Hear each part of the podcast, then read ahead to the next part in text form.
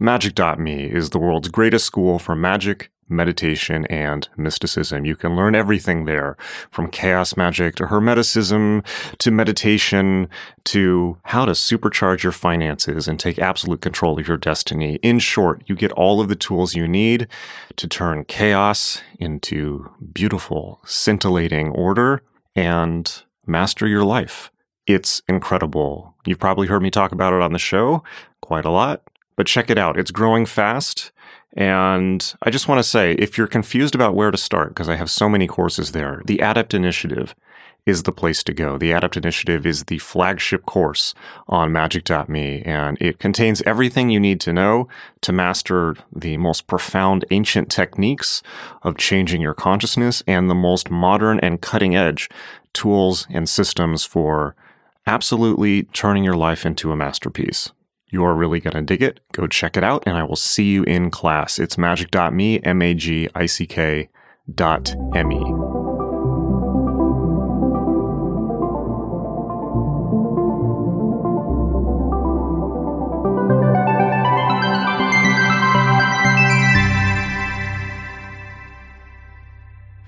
All right. Well, I have Aleister Crowley in Paris. This is what an excellent book that is. Indeed, indeed. So th- this is your final, or is it? I think last time we spoke, you said this would be your last Crowley book, but is it? Is it? Uh, I think it is. Um, a, a, Polish uh, Thelemite wrote to me recently, who publishes very beautiful Polish versions of Aleister Crowley, and he said, "Oh, but you must do Crowley in North Africa." And I thought, well, I don't think it's a, it's not the right way to finish it. And I don't think I've missed anything important about his time in North Africa. If you've ever read the Stephen Skinner edited diaries for yes. Tunis, yeah. It, it, it, it's a miserable time. Um, and in this book, I cover uh, his trip to Tunisia and Algeria with Dorothy Olsen. And I think in the first biography, I also covered the trips with um, um, uh, the poet uh, Victor Neuburg. Yes, uh, I think their their their trip to Algeria and the Choronzon affair and all that. I think I think it's well covered, and I don't I can't see anything to add to the um, the account of the Book of the Law either. Really. Okay. Yeah, do, I, I mean, unless you disagree. But I, no, I, I although I do want to ask about it, but no, I think because uh, yeah. you do visit it in this book. Yeah, I think North Africa as well. I must have spent eighty pages just on that incident in my John Dee book, so I think it's pretty covered. Um, the tell you what, I'm I'm just going to go to the stuff that fascinates me, and we'll okay. we'll do it that way, is if that's all right. Yeah, sure. Okay. Um, is this part of? Is this going to be part of a series or what? Well, it will be your, I think, fourth podcast, fourth episode on my show. So we've covered on the show, we've covered, um, we did Beast in Berlin back a, a, while ago. We did. It is a while ago, yeah. Yeah, we did uh, Crowley in India. And I feel like we did another one as well, just fairly recently, last year. Well, that would have been uh, Crowley in England. Yes, that's right. So we have done four. So there's been six altogether. I think six is a good good number for, the for Crowley, yes. biography, isn't it? That's the thing. Well, Solar. So I'm I'm curious. Actually, let me let me just start off with this. So now that you've done this series, did these? Why did you choose these locations outside of the obvious that they he spent a lot of time there? Did they symbolize something? Like, it, do each of these locations symbolize something specific to you? In the sense of like a theme or a period or a general uh, thrust well, of his no, life. I, it it wasn't planned. It was never planned that way. It's it's just grown organically. Uh, I think that um, I was very aware that Crowley's life, in some ways, is like a, a ribbon of dreams. To quote Orson Welles, it's a movie, but it's also a comic strip and I was thinking of Tintin. Mm, that's right. You know, you'd mentioned Tintin that. in America, Tintin in the Congo, uh, Tintin in Tibet, which I grew up with those books and loved them because they had everything uh, adventure, color, uh, always an interesting theme going on. And, and Crowley's life in all of those places is a is a whole. He had a whole life in India. He had a, a whole life in America. He had a whole life in Berlin. They, they are lives. It's so it could have been if I was going to put it all together in a box set, I could call it, you know, the six lives of Aleister Crowley or something like that. um, uh, the American one came about because I was having so much contact with America through publishing and through my contacts and uh, people I was uh, t- uh, writing to, talking to. Um, suddenly, America became a very familiar place to me. I started to feel connected with America in a way that that I never had in my life before. Because obviously, as an Englishman, you you grow up. Uh, America is always something that's imported and so you see it from that side. You see what's on the crate. You don't see what's in the crate. So when you saw what was in the crate what did uh, what were your thoughts? I, well i i mean obviously the usual um, uh, horrors at the uh, some extremes but i mean i was deeply uh, fascinated by the history yeah. of america. And um, to delve into the past. Suddenly, it became real. That I, I know it seems odd, but uh, you, I had a very Anglo-centric upbringing, and you tend to see every everything that happens in the world through the lens of English experience because we were. Uh, we became part we became global before anyone used the term there were englishmen everywhere and i think it was somerset maugham maybe who said or, or, was it Churchill, one of the two? An Englishman has has the right to live where the hell he likes because he's a, he's a trouble to nobody, and he he. I like to think this was still true. Of course, it all depends who's traveling, but uh, there there is a kind of a uh, desire to learn. Anyway, you, I tend to see things that Anglo-centric way, and of course, I saw the American history from an Anglo-centric way. Even though I had relatives who fought for the Confederates in in the Civil War. Mm um, uh, I think one of them was killed actually in one of the battles uh, near Atlanta, if I remember right. I forget. Interesting. Um, yeah, and and also another relative of mine was, was the first person to map North Carolina for the governor, Governor Tryon of of California, uh, of, and that was before independence. Uh, so I have, I have, uh, I have ancestors of, in the same area at the same time. I actually have ancestors who came over on the uh, Mayflower, so there may have been some uh, some well, that's, communication that's considerably there. earlier. That's 1620. Well, but this um, and this later, and then yeah. So so but at, but at the signing the of the Declaration of Independence, I actually have an ancestor.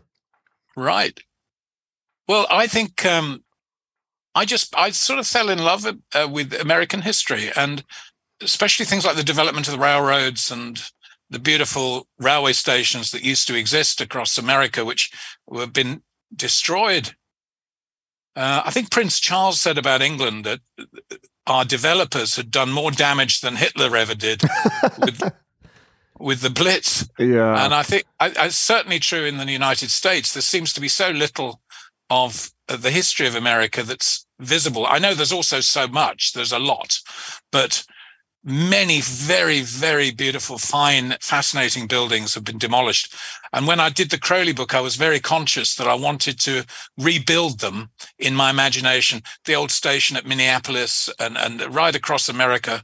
Uh, I, I, was, I, fa- I, found all that fascinating, and I feel that I felt part of it. I felt it's strangely part of it all. That's wonderful. Um, yeah, one thing. I, was a, one thing yeah. I've noticed about um, and this is somewhat embarrassing, but one th- one thing I've noticed uh, to my country, at least, one thing I've noticed of visitors from outside the U.S., particularly from from the UK, is they they a are much more interested and invested in the story of America, and b know a whole lot more of its history than Americans usually do, which is yeah. which is embarrassing. And and but I I do I've been thinking about quite recently, you know, with Crowley, I think that whether this was probably not intentional, but whether intentional or not, Liber Oz, I think, is a better distillation of the the ideals of the founding fathers than pretty much anything published since. I, I feel like that you I, can hang an American flag off. I'm actually looking at it now as I speak to you because I have it on the wall opposite uh, where I work here in the studio. This is the law of the strong uh, and the joy of the world. Uh, I, I, I wanted to post this to the Kremlin actually this week. Um, man has the right to live. What is it? Live by his own law. Uh, to to live in the way that he wills to do, to work as he will, to play as he will, to rest as he will, to die when and how he will. Man has the right to eat what he will, to drink what he will, to dwell where he will, to move on the face of the earth. Man has the right to think what he will, to speak what he will, to write what he will, to carve, etch, draw, carve, build as he will and so on. And yes. and you have, according to Liber Oz, which was written in World War II, of course, when we were fighting Hitler, um, who didn't want anybody's will but his own. Uh, uh, you have the right to kill those who deny this right of the free will. And um, it's a hard, and a lot of Crowley's friends wrote to him and said, for God's sake, don't publish that. It reads like a license to murder. It also reads like the Bill of the American Bill of Rights, though. but, but better, I think. Yeah, no, I agree I, with you. I think it's more uh, philosophically consistent and and than, concise and one syllable words. I have that pinned yeah, to the top yeah, of my Twitter it, account. And it's not idealistic. Hmm. I don't think it's an. I don't think this is an ideal. Uh, this is a pra- it's a, yeah. it's a practical system of ethics. Yeah, I feel in a way that the perhaps this is over romanticizing, but I don't necessarily think so. If I feel that America is, in a way, the cream of the Western magical tradition, and that Enlightenment Masonic tradition found its flowering in the ideals that this country was founded on. But then Liber Oz just like distills it perfectly. I think it's one of the best things he ever wrote. Yes, and it was written under the stress of war. Mm. Uh, you know, uh, it, the bombs were dropping all around at that point. Uh, he he was intimately connected with the war because of his contacts mm-hmm. and because he was bombed out of his own flat in central London uh, by St James's there. Have you ever been to number 93 Jermyn Street? I have actually. I bought uh, uh, uh, I bought there I think at least when I was there in the early 2000s there was a brewery beneath where 93 ale, right? Yes, and I, I, I remember because I bought a bottle of it to keep. Lovely. Yeah. I've, I've got one in the kitchen. oh, nice. Yeah. Oh, is it still there? Uh, have, I've drunk it, of course, but we've kept the bottle. okay. Hopefully the the brewery is still there. I'm sure it is. Very yeah. Good. Um, yeah. Well, so let's talk about France. Um, mm. I want to start this off by just asking a broad question here, which is about the French occult world in general, because this is something that I've thought about. Well, it would be better to say that it is something that has a huge influence on what people think of as esotericism, as the occult now, but at least in the English speaking world, don't have a whole lot of awareness of. And this, of course, includes people like Péladan, Papus, the, the Memphis Memphis Mizraim rite of Masonry, which is extremely verboten by at least American Freemasons. You are this is irregular to the extreme, and these, of course, had a big influence on Crowley and also on the OTO. When I've spoken to French uh, friends about the occult in France, they their attitude is basically like, "Oh yeah, like we grew out of that in 1890. Like that's nice that you're mm-hmm. still into this." but I wanted to ask you about the French occult world and as you were focusing on it in this, your view of your view of it and and how Crowley found himself stepping into it. Well, I I, I wrote the other book. You see that it, really the companion volume to this one is Occult Paris, where I I trace all the French movement and the so-called French occult revival. Um, so in that, I, I, feel I've done that. Um, told that story, which is the foundation. Crowley was a late arrival in a scene that had really flowered and was fading by the time he got to Paris. By 1900, the the the, the jism, if you like, had gone out of the French movement. And um, Crowley wrote some tart things about Péladan. I don't know. I don't think they met, um, even though they were in Paris at the same time. Uh, I don't even know if Crowley ever met Papus. Hmm. I mean, Papus did have one, went through one um, ceremony at uh, Mathers' house in Auteuil, uh, near the Bois de Boulogne. Uh, but I think he was out of curiosity to what Mathers was doing with the Golden Dawn. And of course, Golden Dawn claimed to be the true inheritors uh, of the Rosicrucian line. Um, so Papus was naturally concerned uh, to, to, to make a connection there because, of course, he he and Péladan uh, together really thought that they were the true inheritors. Um, Crowley was never very impressed by the claims of the French for primacy in occult matters, and he didn't get on at all with the uh, the Martinists. There, there almost no connection. In fact, there's plenty of evidence that the French Martinists um, were hostile to Crowley very directly, and but used subterranean methods to get back at him, like the uh, the review of international secret societies, uh, which René uh, Guénon uh, was involved with. Um, so Crowley, Crowley, never felt he had anything to learn particularly. Uh, he never even mentions De Guaita, whose books I think were really remarkable um, on the history of occultism. And um, he, he, of course, he, he had the same root as they did insofar as he loved uh, Baudelaire. And Baudelaire really is the, the, the you know, the, the, wicked uncle of the French occult revival. Um, he made it exciting for young men to be interested in magic by talking about uh, this this um, going deranging of the senses uh, in the Rimbaud sense and uh, uh, finding a hidden truth that that is uniquely yours and yet connects you to to a universal uh, magical power. Um, and the idea that one could access this power Crowley absorbed all this sort of second, third hand through the Golden Dawn mostly, even though he did read a lot of French material. And you find him reading the wor- works of Fabre d'Olivet, who is a very important figure he, he read the foundation works of the French occult revival. Uh, he doesn't. He didn't uh, involve himself.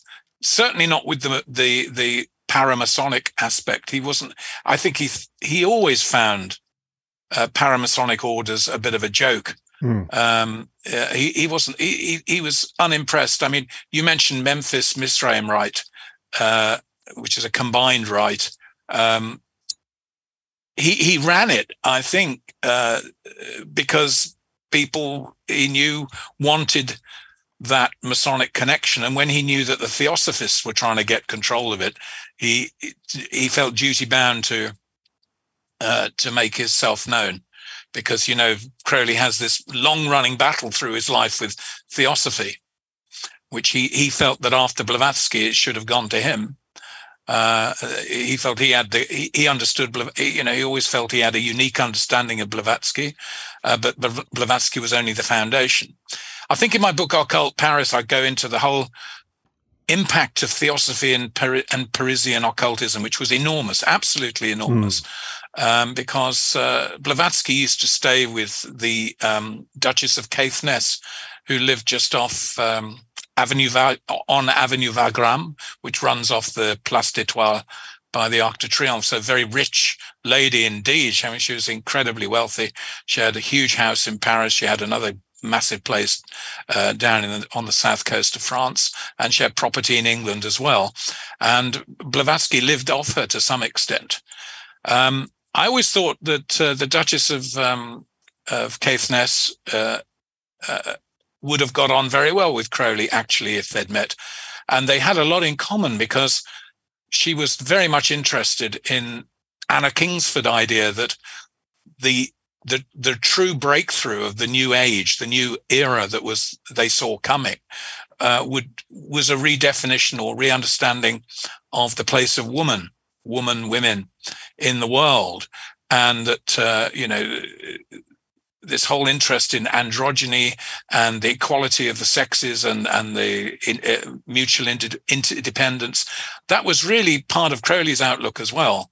Um, i mean he could idea he could idealize women on one hand as a spiritual thing but of course when he he met them flesh and blood he, he tended to uh, he, he, he, he, the idealism uh, took him away from the, how can I say, there was a clash between his perception of women as the weaker sex, shall we say, and, uh, and, and woman as the, what she is going to become. Mm. And of course, the book of the law is full of this thrusting independence of, uh, of woman and um, he recognized it and uh, he, he, tried to practice it uh, in, in, this in this way and that way. Um, i am writing down some notes here because I want to circle back to Theosophy and also Rose Kelly in, in regards to what you were just talking about. But um, if you were going to come back to French occultism or or Memphis Mizraim in particular, I'm interested in because um, it seems that you know certainly he he cites that in the in his version of the OTO and as being a continuation. I've read the initiation degrees and they're actually really interesting. There's tons of things about the planet Sirius and Odin and all these other myth- world mythologies. So I thought they were actually surprisingly really interesting. Um, but of course, they're also they also seem to have gone not into the English or you know the Anglo American world, but into Haiti and kind of the the Afro Caribbean world. There still seems to be links to Memphis Mizraim. So mm. because it's the, the the francophone world. Mm, interesting. Yeah, I don't. I mean, uh, Crowley tried to um, uh, reduce the ninety-five uh, degrees to ten. Um, how successfully, I don't know. I'm, I, I'm. Uh, it's. Uh, I don't think he regarded as I say, I don't think he he took it very seriously. Hmm. Uh, personally, maybe I should ask a more pointed question then, uh, and also broad in its own way about his time in the French occult world. What is it, if anything, that he got from French occultism that he did not that he did not get he did not have already or later get from the English speaking world? What did he take away? Well, I don't think it was from French occultism. In fact, the, the, one of the great things that comes over in, in, in the new book, Aleister Crowley in Paris, is it's what he took to Paris that's as interesting as what he took from Paris. Um, and he certainly, as I say, he had very little to do with the French occult uh, societies that existed, what was left of them anyway. And uh, Paris to him meant freedom. Mm. It meant art. It meant tolerance. It meant social idealism. Um, it didn't mean modernity in quite the way that I think he had. I think Crowley had an extraordinary feeling for a, a modern future, a different kind of person, uh, a different kind of society. Um, obviously, Paris is always stuck in its history to a large extent, and any new movement that tries to um, brush that away ends up uh, very fatigued. You know, if you go to Paris now, and you you'd never have known that if you'd been there in '71, it was full of hippies and you know, dope smoking, uh, very more visible, and um, a much more romantic place certainly than it is now. Paris has kind of seen that off. It tends to see Paris has a way of seeing movements off.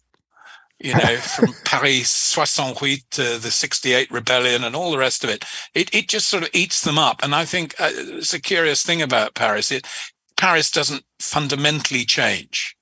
Uh, it seems to me. I don't know whether it's partly the architecture or or uh, the the nature of the French bourgeoisie but um, Paris certainly wasn't going to change for Crowley. But then again, Crowley didn't change for Paris. What he found there mostly was art. Uh, his first experiences of Paris long term is he goes to stay as a, a, sort of guest of his friend, younger friend Gerald Kelly, who's establishing him or trying to establish himself as a painter in Montparnasse. And Crowley rents a room opposite his. And um, he gets to know all Kelly's young friends, practically all of whom distinguish themselves within about within four or five years in the Salon d'Automne, which is the uh, exhibition for new artists, uh, people who weren't necessarily accepted by the establishment yet, uh, but whose whose pictures were on, up for sale. And he had a great belief that Gerald Kelly would be a true artist because they they seem to have an awful lot in common. Didn't work out at all, and as the book shows, Kelly turned against Crowley in a in I think a very nasty way indeed. Mm. And uh, Crowley was afterwards a very sarcastic and uh, not at all accurate about his friendship with Kelly at the time. And the other thing that was fascinating when I did the book was to find out that Crowley's Confessions, which are, uh, is is in in some aspects a, li- a bit of a literary masterpiece, um, and some of the rhetorical statements and and phrasing of it is, is quite magnificent. Uh, certainly on your first experience of the book, but I'd always thought that the Confessions was pretty truthful. Um, I think Crowley was a, generally an honest person. Um, if he I thought that the account was reliable, but I found when it came to talking about Paris, between especially between 1902, 1903, 1904, 1905, which is when he first was immersed. I mean, really immersed. I mean, he was going to Paris sort of every other week. If he came back to England, he was mm. soon off to Paris again. I mean, he was very, he was living there to, uh, almost, almost then, right through the so-called uh, we call it the Edwardian period, the period of Edward VII, the last sort of dawn of a, of a world that didn't quite happen because the First World War uh, destroyed so much that was building up in that period. Um, so what? Uh, I've lost my thread. Um, you were talking about Gerald Kelly, and he he's a prominent char- character throughout the book in this period of Crowley's oh, yeah. life. Yeah, yeah. Um, what I found was that Crowley's account of his time was extremely misleading, hmm. uh, obscured some very, very important facts. For example, he was engaged to a lady, um, the Honorable Eileen Gray, who was studying art. Uh, she's a remarkable woman now, getting uh, uh, real attention. There's an exhibition of her uh, in in the in in the uh, Museum of Art in Dublin. Um, she she's now becoming famous. She was a furniture designer, interior designer. She designed a house that Le Corbusier thought was a, a masterpiece. Um, really remarkable woman. He had a, a, a profound relationship with her, uh, which only broke off when he met Rose. Um, and and he was actually uh, he was engaged to her. He even gave her a, a diamond brooch. And that is a relationship that's never been explored in any book at all, and certainly not by Crowley himself. Do you feel there was a reason that he he obscured it or decided not to memorialize it?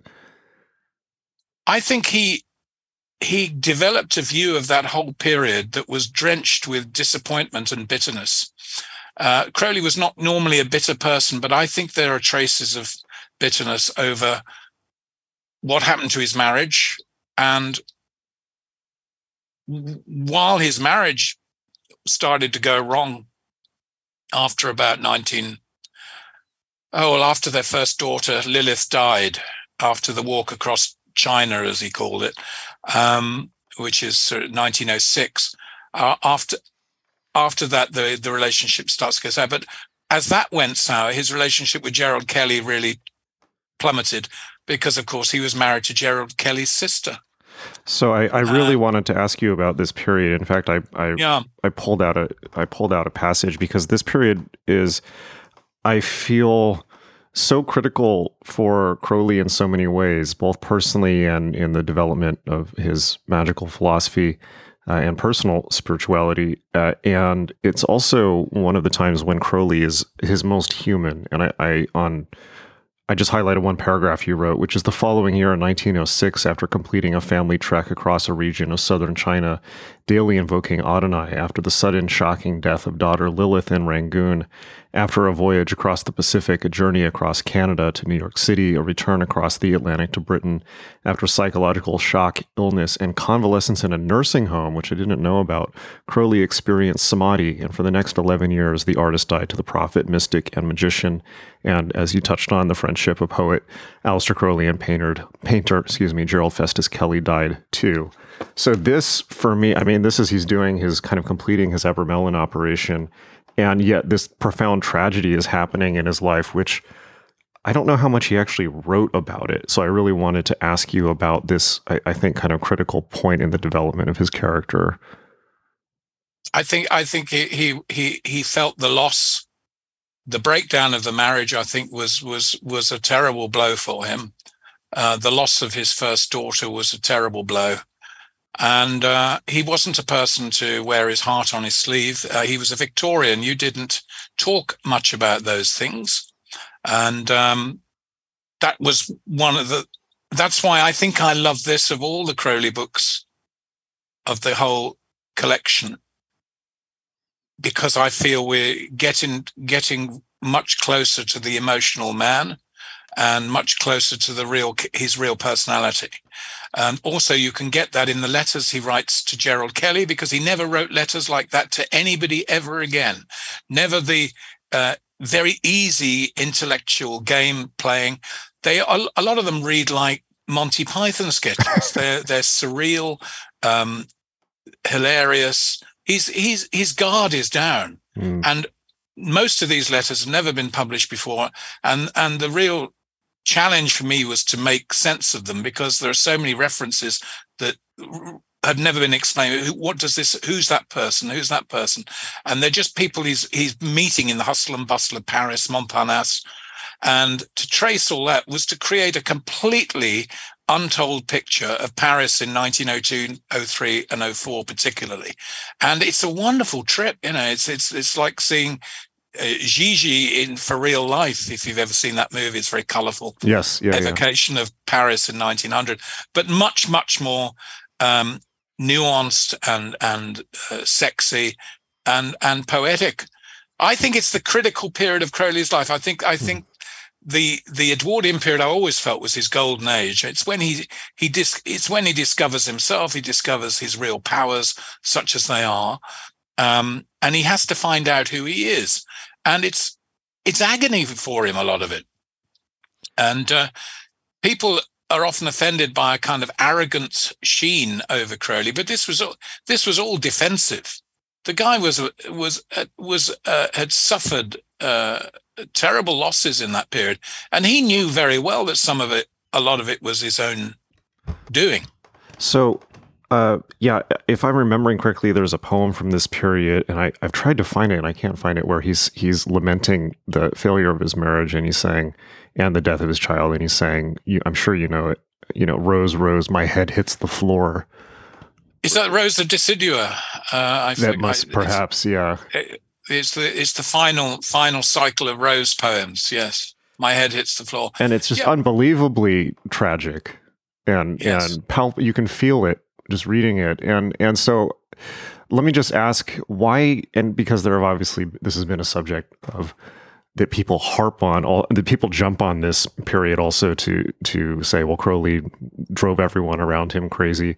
Why did Crowley's marriage fail? And also why did his child die? One of the, one of the things Crowley doesn't really talk about really at all if I'm if I'm if I'm right is his kids of which there were several. So what what happened what happened to cause the marriage to fail um I, the same thing that caused it to start. It was just, uh, you, you, could say, chance events uh, gathering up at a certain point.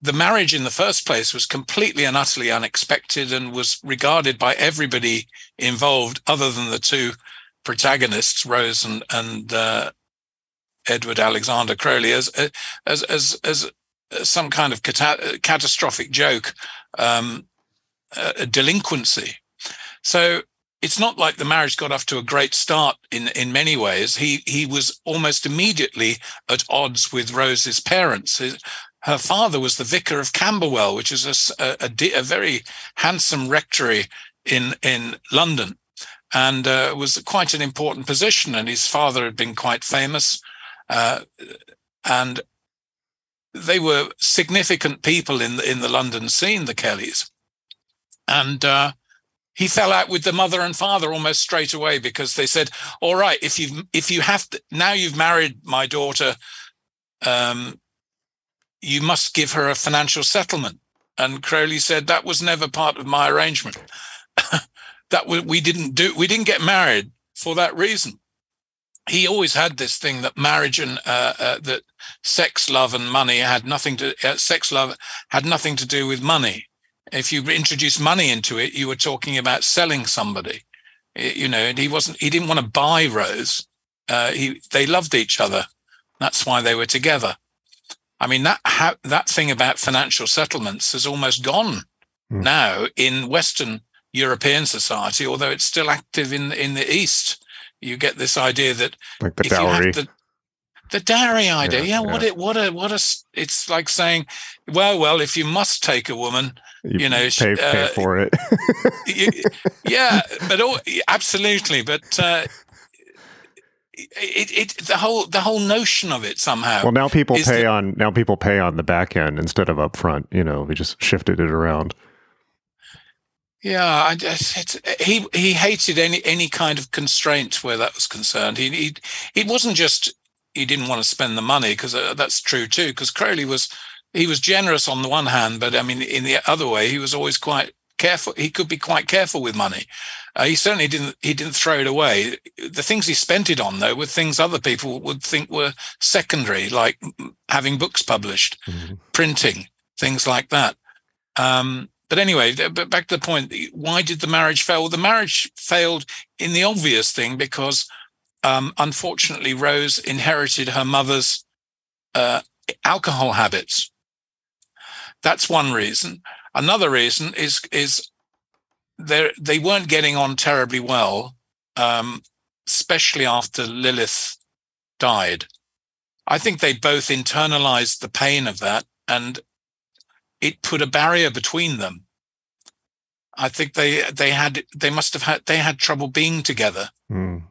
Um, after that, this was a lovely girl, you know, who he was so proud of, and he he later on in his confessions written much later and in this spirit of bitterness i mentioned he su- he suggests it was all the mother's fault she hadn't cleaned the nipple of a bottle and the ch- child had died of, of, of, of, an infection picked up in in rangoon but it, it depends how you read it he left um, he left Rose to take the baby home directly to England because he wanted to go across America and get money to do a, a second Kanchenjunga expedition.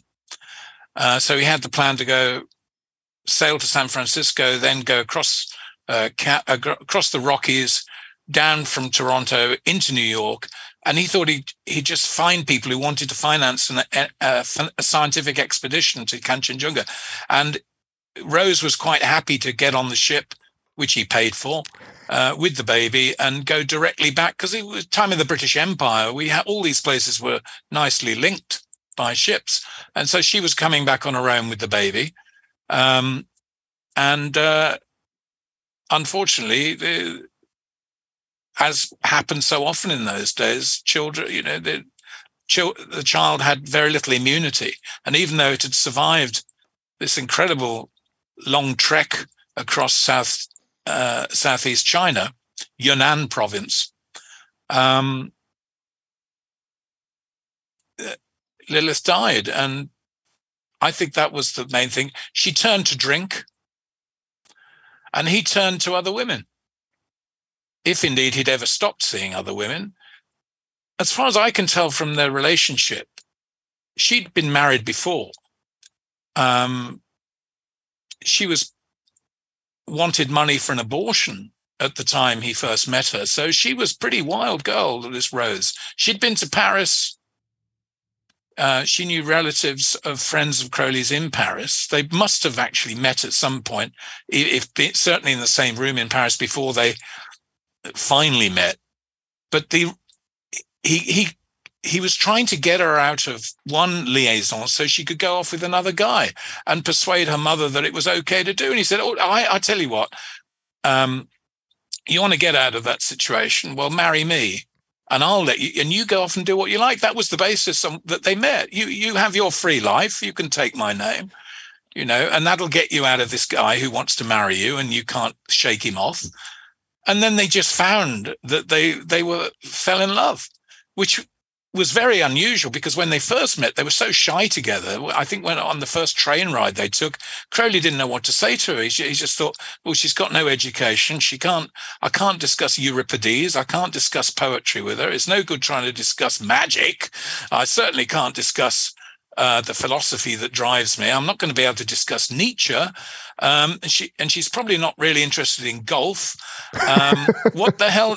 He described her as an empty, empty-headed woman of society, but she was also very intelligent. She had a kind of native, native intelligence and a huge sort of sexual charm. And on that level, they certainly clicked. But you don't. No one ever interviewed Rose, which is a terrible terrible sadness because, of course, she is the critical component of the whole book of the law story. All of that is Rose.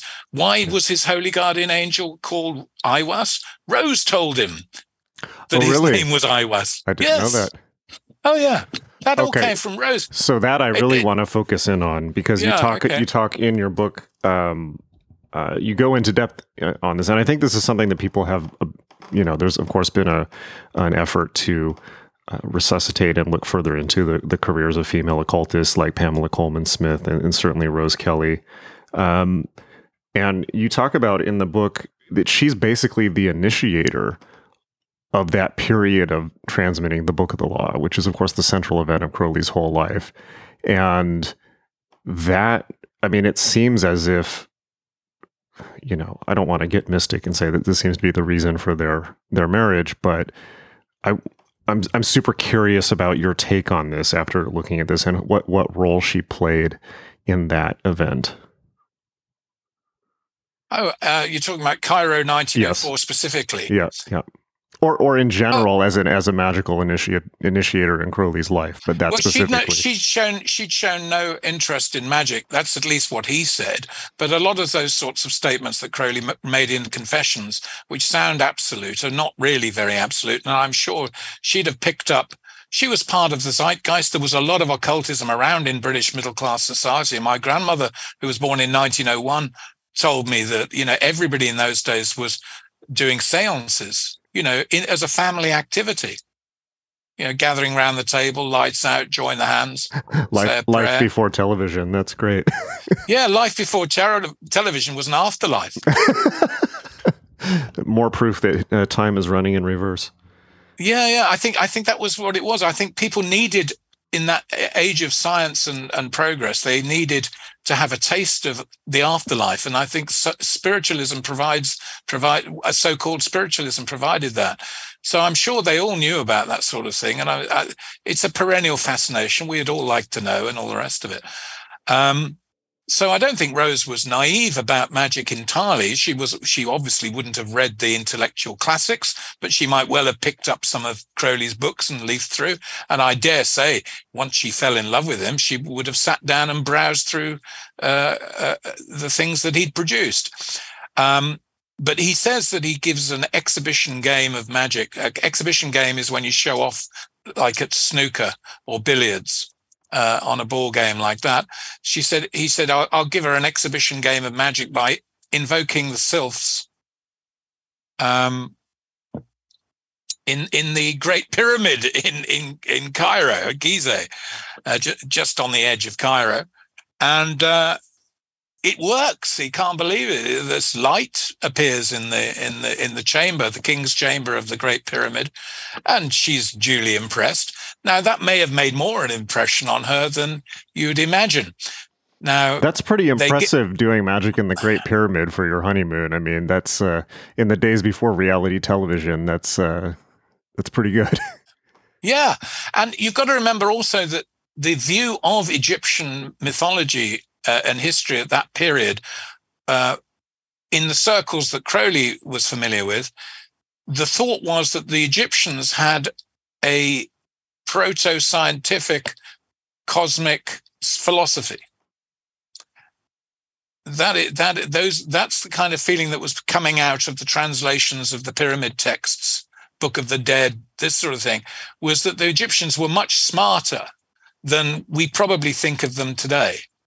It's become fashionable in the last few years to suggest, for example, that Egyptian culture is basically African rooted. That wasn't the view in uh, Edwardian England or 19th century America or France. The idea was that uh, um, that Egypt was the source of Greek culture. Mm. So part of the mystique drives that's what's driving the book of the law crowley was also well aware of of the askew codex and the bruce codex of gnostic manuscripts that had been brought back uh, in the one case by James Bruce and maybe the Askew Codex. Which were I'm not I, I, haven't heard of those before. Which which were oh, those? Oh, right. In 1773, um, James Bruce, uh, the Laird of Kinnaird, uh, ancestor, uh, descendant of Robert the Bruce, the uh, uh, Scottish hero of Bannockburn, uh, comes back from three years in Ethiopia and Egypt. He went, went to find the source of the Nile. Um, he um, this is before the French Revolution. He comes back with a set, a set of texts. Some of them are in Ethiopian language, Ge'ez, as it's called, which includes the Book of Enoch, it was the first time the Book of Enoch had been seen in the Western world for over a thousand years. And he brought it back uh, from the Church of Ethiopia, um, where it was part of the Bible in Ethiopia. He also brought back several Gnostic, uh, um, the books of Jeu, as they call Jehu, the books of Jehu he brought back, which are Gnostic ascent uh, uh accounts. Crowley was aware of those, um, of magical, as he would have seen it, magical literature coming out of Egypt. So I think that was in his mind as well. And he'd have uh, he'd have probably told Rose about that sort of thing. And of course, he arrives in Cairo dressed as a as a Persian prince, uh, as as was his wont, Chioa Khan, the Beast Khan. So you know he's tripping. Actually, he, he's tripping. He's he's taken Rose to Cyprus uh, to, to Ceylon, uh, Sri Lanka today, and they've gone big game shooting. And she suddenly finds she's pregnant, which is hardly surprising in their first year of marriage. And um, and he says, "Well, we we better." Well, he he'd planned to take her to meet Allan Bennett in Burma, and they they may even have got to to Burma. It's not it's not clear, but they said, "Well, we'll, we'll amble back and have the baby in the summer at Boleskine, his his country estate, um, in in Scotland by Loch Ness, and uh, we'll have it. We'll we'll call in at Egypt again on the way back. So they they it, it, wasn't a planned thing to go to Egypt at all. It happened because of Rose was pregnant and wanted to get into more familiar climes, um, and so they they they come back to Port Said. He, he goes back to his Anglo uh, Egyptian society that was flourishing there at the time. I mean, it, the British were running Cairo really, and there was the Turf Club, which was a British officers' club and high society club, and every English person who went to tour uh, the pyramids would end up at the Turf Club, and there was a hell of a lot of uh, of sort of sex scenes going on, and it was you know upper class adventuring. Um, Crowley liked it and didn't like it, hated it. But yeah, he enjoyed the. He always enjoyed the the authentic experience. He liked going around the back streets, and uh, he'd much rather find some prostitute, um, you know, of uh, a local girl than um, uh, flatter an English uh, wife who was quite happy to offer herself, even though she was married. Mm-hmm. Um, good old uh, Western Protestant hypocrisy was very much the rule uh, for for people, and especially in hot weather. You know, the English in the hot weather do tend to behave differently. To... this explains. Uh, this. Expl- I don't speak from experience. I see. yeah, this explains uh, Benidorm and uh, and so forth. Yeah, yeah, exactly. They get they get very they get very very frisky and silly. Um, I say they. You see, yes. having traveled, uh, uh, uh, not as much as Australians though, having traveled quite a bit and witnessed people away from their home country. Yes, so they were all away from home. But Crowley actually always always preferred the natives of anywhere he was to to the. He always tried to avoid English society if he could. And and there's some wonderful letters he writes to Gerald Kelly about his attitude to the uh, English society that he encountered in Cairo. Now, you you must know that you will obviously know the story that um, she suddenly starts to say, uh, "They're waiting for you," you know, and he he he probably thought, "Oh, well, she's pregnant." You know, she's partly hallucinating, partly fantasizing. He didn't take it seriously, which I can well understand. But also, he also is tripping. I mean, because he's got this, as we found out in the first biography, which nobody had written about before, he's got this lesion on his tongue. Yes, you mentioned this. Now that might have been a mosquito bite or something like that. that Why would got. that have altered his consciousness? You, talk, I, you thank you for reminding he, me. That's in your book. What? What? I, am not sure why. Why would a tongue lesion change his? Well, because say it was a mosquito bite, for example, um, he might have had a form of malaria, and then he'd be hallucinating. He says that he wasn't. He was convinced that the experience he was going through uh, was not a hallucination caused by the tongue lesion, which would have poisoned his mental activity, but it had provided by some means the ability to hear the voice of Aiwass. He makes that distinction. He didn't hallucinate the voice of Aiwass. He thinks the lesion somehow affected his um, sensorium, which means his, his whole sensory equipment in his brain, uh, which was a subject, by the way, he was very interested at the time. I mean, ap- actual psychology and um, uh, psychiatry more than psychology, actually. Remember, he meets Henry Maudsley on the boat between uh, Sri Lanka and Cairo, most famous English psychiatrist at the time. There's a Maudsley Hospital in London still going. Now, he discusses with him whether um, whether uh, certain Buddhist trances could damage the brain. That was a subject that he was interested in. Uh, you must have read the Testament of Magdalen Blair, his horror story. I haven't actually. About, I've read. A, oh, I, I think his Buddhist writing from this period is some of his his best and most lucid, and it's also some of the best writing on Buddhism, uh, in in my well, opinion. Well, he often gives things away in his his his fiction. Oh, I have to read that then. I have a copy of it. Well, uh, it's only only insofar as it, it's what happens in the mind when a person's dead that's a subject that was being investigated at the time by psychiatrists uh, in in Paris, actually, and um, he was interested in that. He wanted to know how much he wanted to know how much of spiritual experience is in fact just a mental mental experience. In other words, can you just find the right way of turning the brain on and you will get a spiritual experience? I mean, that's eminently rational and modern, and does not. I mean, that's. I feel like that's more rational than than many as I think you kind of touch upon, modern psychologists approach this subject, which is, I mean, phenomenal given Crowley's reputation. It's like he truly was like I, I, don't know what the words are, but he was a serious individual. I think that comes across. I hope in all the all the books I've yeah. done is that yeah. he was not really an occultist at all uh, in the sense of wh- the way people understand that word and the way people often fantasize that they would like to be. um, he was very happy to use words like magic, etc., uh, because he had he, he, was partly as romantic and he was very boyish about the stuff. But the, the, his basic attitude to the whole matter was science, scientific, and he was part of the rationalist. Thomas Henry Huxley is his one of his favorite um, philosophers. Mm. Thomas Henry Huxley is the origin of the British Rationalist Association. So if you cannot find a rational explanation for something, you had better be agnostic about it. You know, you you you say if there's no rational explanation, then we do not know, and that's Crowley, Crowley's view. So he wasn't he wasn't uh, he wasn't a religious magus in the say in the way that say John Dee was, who's really yes. superstitious. John yeah. Dee is superstitious. Yes. He really you it would it would be very easy to get John Dee to be scared. I think.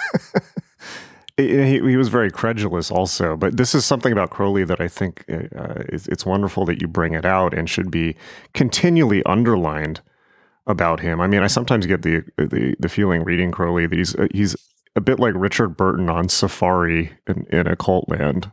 And views it kind of from uh, from an outside as if he's kind of like not necessarily looking down on it, but he's he's going to go there, cut through the bushes, and explain it to everyone. But of course, he ends up being the most infamous figure of the entire thing and becoming the uh, the the marketing symbol of of the entire thing. Yeah, uh, and that is uh, is is a, a, colossal misrepresentation. Um, it's just one of those things. Uh, he, he because he was quite happy to be called the Great Beast and all the rest of it. Um, he opens himself up to that. He invites it. Part of him, I think, is inviting it. Well, part of it him, ensures his that people remember him. I mean, it's great marketing. Yes. Yes, I mean, didn't work all that well for him though. It wasn't. It, I think. Um, I mean, well, just just uh, how many people do you hear talking about Paul Foster Case? Uh, well, I would have said very few personally, but right. uh, I I used to know somebody who was really into it. well, yeah, I mean the people who are the the cognoscenti, you know, but it's like like everyone knows Crowley, even if you're not into this. So I think that, that worked out well in a way, but not to cut you off. Mm, I think uh, um, yeah, there really are two kinds of uh, occultists, in my opinion. There is Crowley occultists, and then there's theosophical occultists. Uh, I think there's a great gulf between them. I, I used to know a lady. I wish I still did because she's very nice. Uh, lived in Florida a long time, and um, we we had really good just writing letters over the over the years, and uh, she got more and more into theosophy and more and more into Hinduistic Brahmanism, and more and more inclined to listen to the next guru happened come along. And the more she started to absorb of this theosophical and uh, Brahmanistic take on everything, the more hostile she was getting towards my interest in Aleister Crowley. It was very interesting. Even though she, when she'd first read the books, uh, she was very keen on it, and I watched the psychology change over the time, and it was very interesting. I thought it was it was teaching me a lesson. It was emblematic. I don't think there will ever be a rapprochement between the Theosophical school and the Crowleyan school at all. I don't think it's possible. What do you think? I think the, they.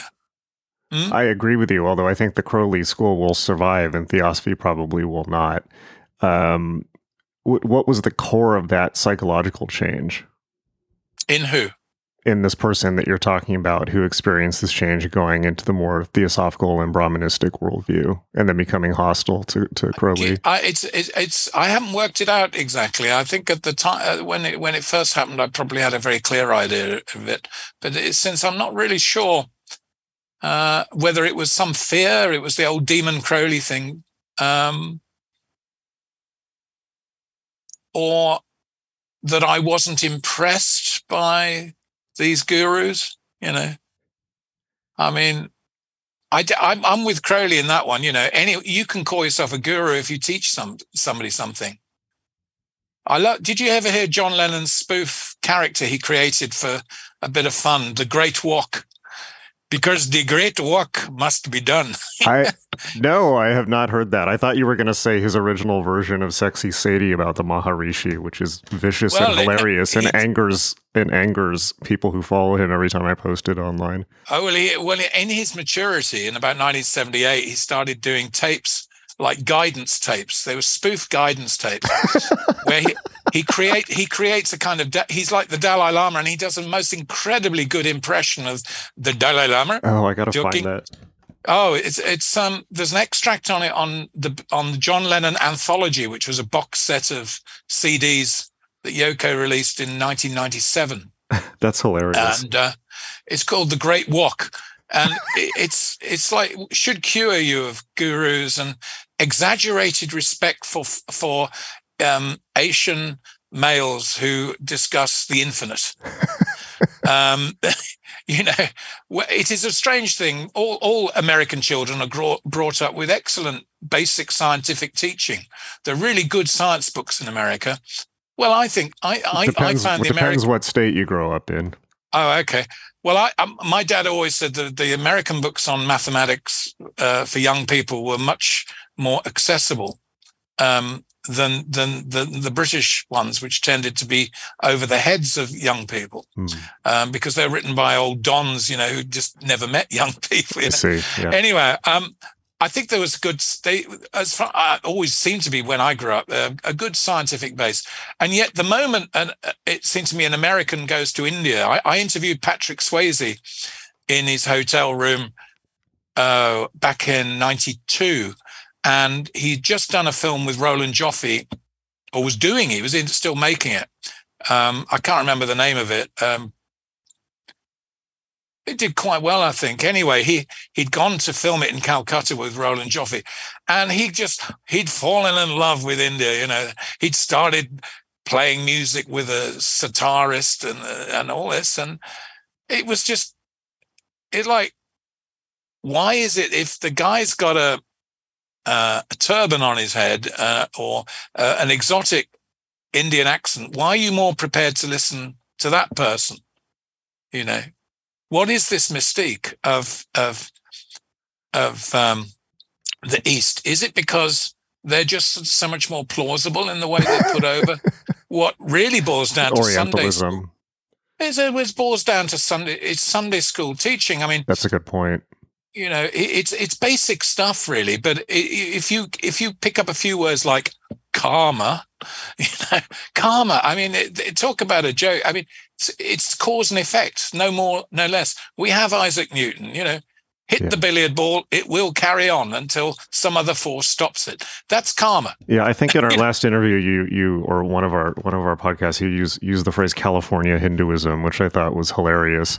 Uh, and uh, I have to be careful. I have to be more careful these days because you know you've got another generation coming up with with their, their sensibilities uh, uh, uh, to all these things are not so tuned into the humorous as people who grew up. I think in the sixties and seventies. Unfortunately, yeah, unfortunately, yeah, I think uh, they missed totally, out on. Mon- go ahead. Yeah, missed out on Monty Python. Yes, yeah, but uh, totally, you know, I think we were discussing, you know, like quote unquote Hinduism, which really doesn't mean a whole lot in India versus, you know, Californians' fantastical idea of it are two completely separate things.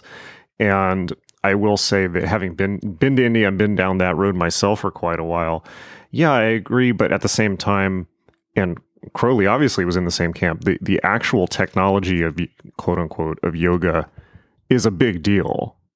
You know, there's nothing doesn't necessarily have to be particularly Hindu or mystic or Oriental, as Crowley I think very very um, very showed very well. I still think that his instructions on yoga and what he took from Allan Bennett is is honestly the best writing on the subject, at least that I've read, um, in terms of demystifying and showing you how to do it.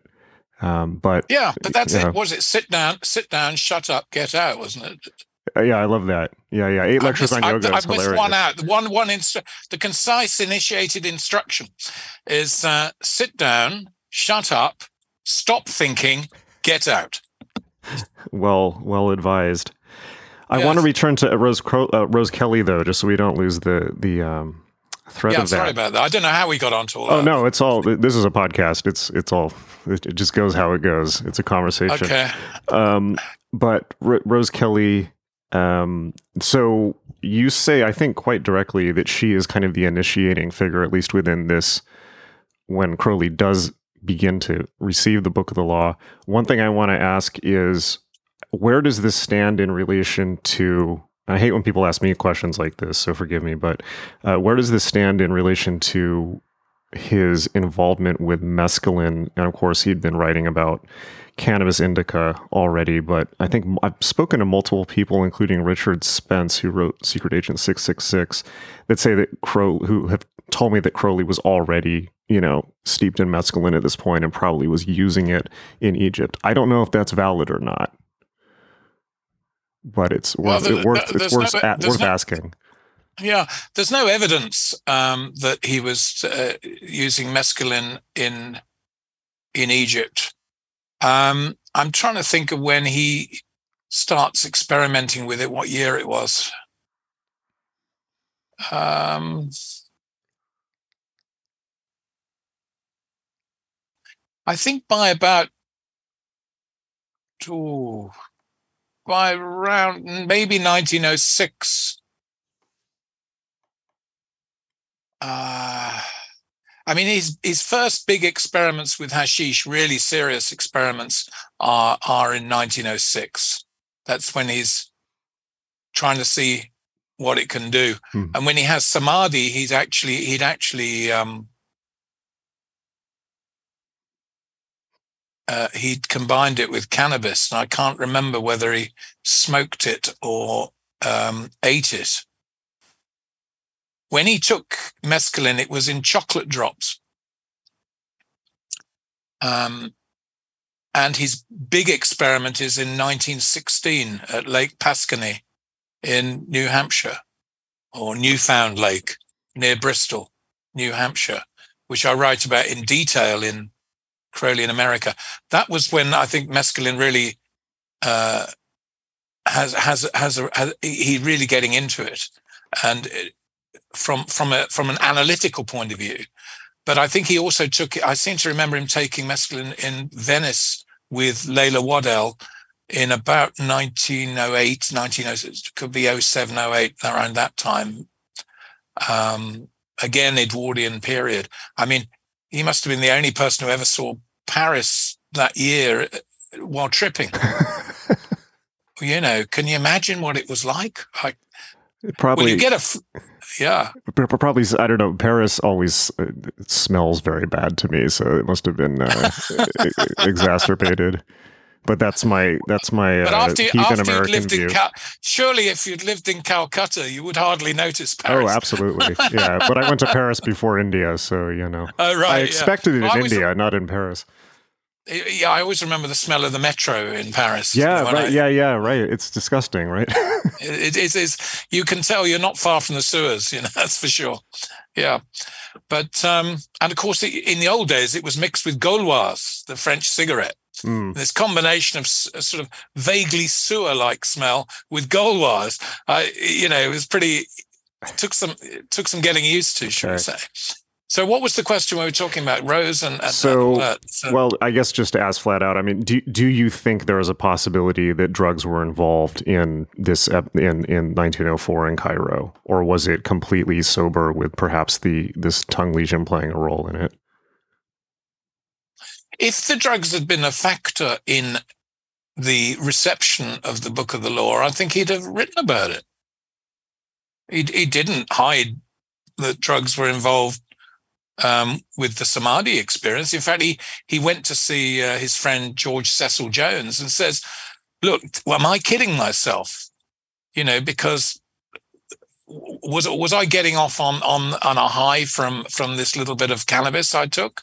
or or is it was it spiritual and and and Cecil Jones reassures him he says no no no it's it's just the the it's too too what's what's happened to you is so incredible.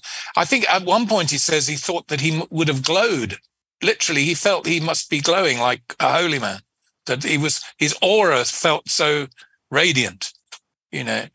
And um i seem to recall uh, somebody saying making that comment about him Hmm. that there was something uh something had changed it, it, you know crossed over from as it were the spiritual into the physiological. Interesting.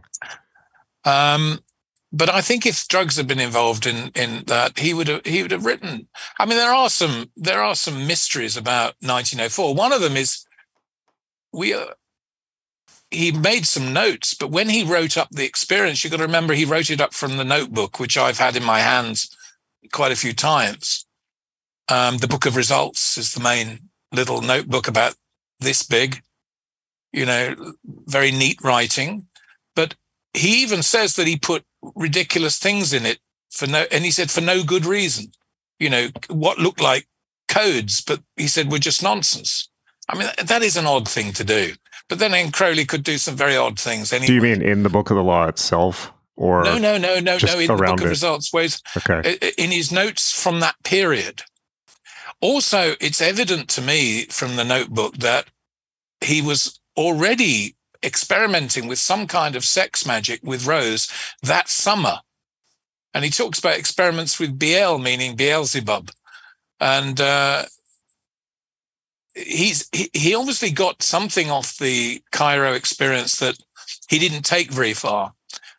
Um, he did do a ritual. It's all in the first Crowley biography. This is he does. He wrote this ritual out, which basically is a sex ritual for him and Rose to perform, based on you know he is uh, she's and he's Hadit. Mm-hmm. So he'd got the notion, you know, uh, it didn't take much getting really that the universe is is a kind of uh, orgasm of two uh, principles. Um, now, people say, "Oh, that's tantra," you know. Well, what tantra just means book, um, but the the the the, no, the notion of uh, a cosmos being born out of the collision of opposites doesn't strike me as particularly original. But Crowley saw these um, hieroglyphics and these images, and for him, he thought that the it's obvious that the Egyptian sages had understood this as a scientific principle, and they just expressed it in a myth- mythology for the benefit of the ordinary peasants. And his, I think that was his view of religion in general, was that religion is all based on a scientific philosophy, but it's put in story form so that um, the ordinary people can uh, get into it because uneducated people can't think uh, very easily in abstracts. It's interesting they, that I agree. It's interesting that he would have that view, though, instead of the perhaps more cynical view that they are religions are control systems created by a priesthood caste for the, the peasants. Well, I think his view of that would have been uh, that's what's so useful about them. I see. Yes. Okay. But on the other hand, you've got to remember with Crowley, it's always and on the other hand, because he always saw both sides. Of course, he wanted to see the end of priestcraft. Um, it, unenlightened priestcraft was what he wanted to see an end of, um, where the priestcraft isn't enlightening the people slowly, it's deliberately obscuring them. So he's in favor of Martin Luther. He says, in his diary when he's in Germany in 1930 31, he says, Martin Luther and Philip Melanchthon, who gave us our first freedom. Mm. You know, now Martin Luther, obviously founder of modern Protestantism, along with some other major figures, but he made the important political move and stood out. And he says, the founder of our first freedom. So no, he. I, you shouldn't take my slightly cynical line too literally, or his cynical line too literally. I think on the one hand, he could say that well, when you've got a superior intelligence, you have the opportunity to make a a new world.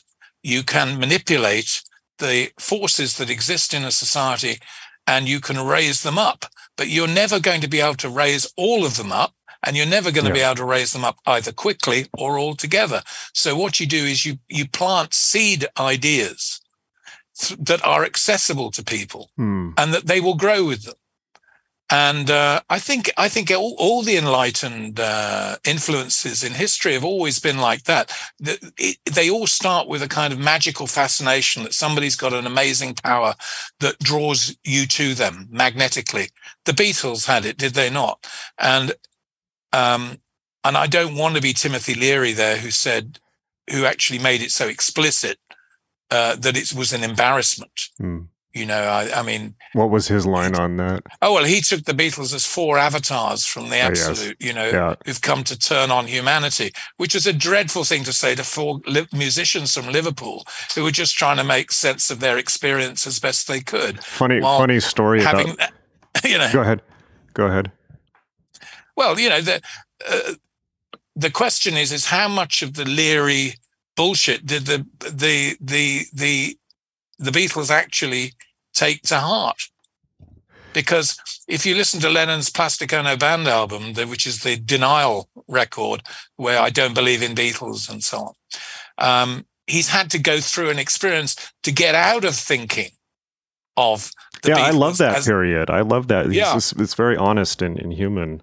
Uh, and yeah. I love his his parodies of of uh, gurus during that period, like the Maharishi. Yeah. Uh, funny story yes. about that though, Timothy Leary. My dad was actually the first person to interview Timothy Leary for the local paper in San Diego when he got out of jail in the 70s and he walked Oh, directly out of jail with no shoes on and prison scrubs and with immediately gathered a gang of you know 13 acid casualty followers and went to a restaurant where my dad attempted to interview him while he was holding court. And then uh, he was kind of like my, my dad recalls him very performatively looking into space talking about uh, you know the future and and that and then was looking to see if anyone was looking and noticing how profound he was being. And then of course he, he stiffed at the end he stiffed my dad for all 13 people's or or thereabouts food. He, he, they just took off and left the bill with him. So that's that's my uh, my Timothy Leary story for today. That's great. I like that story. uh, and I, I remember I used to know an Australian journalist who interviewed him in the in the nineties, early, very early, no, late eighties, I think it was, uh, around yeah, nineteen ninety one, that kind of.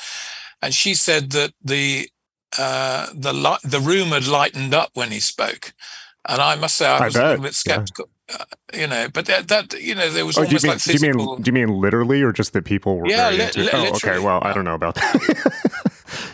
and I thought that you know I thought it always will if you're a believer. was she on acid at the time? Maybe I don't know what she was on, but I'd like to have been on it as well. sure, yeah.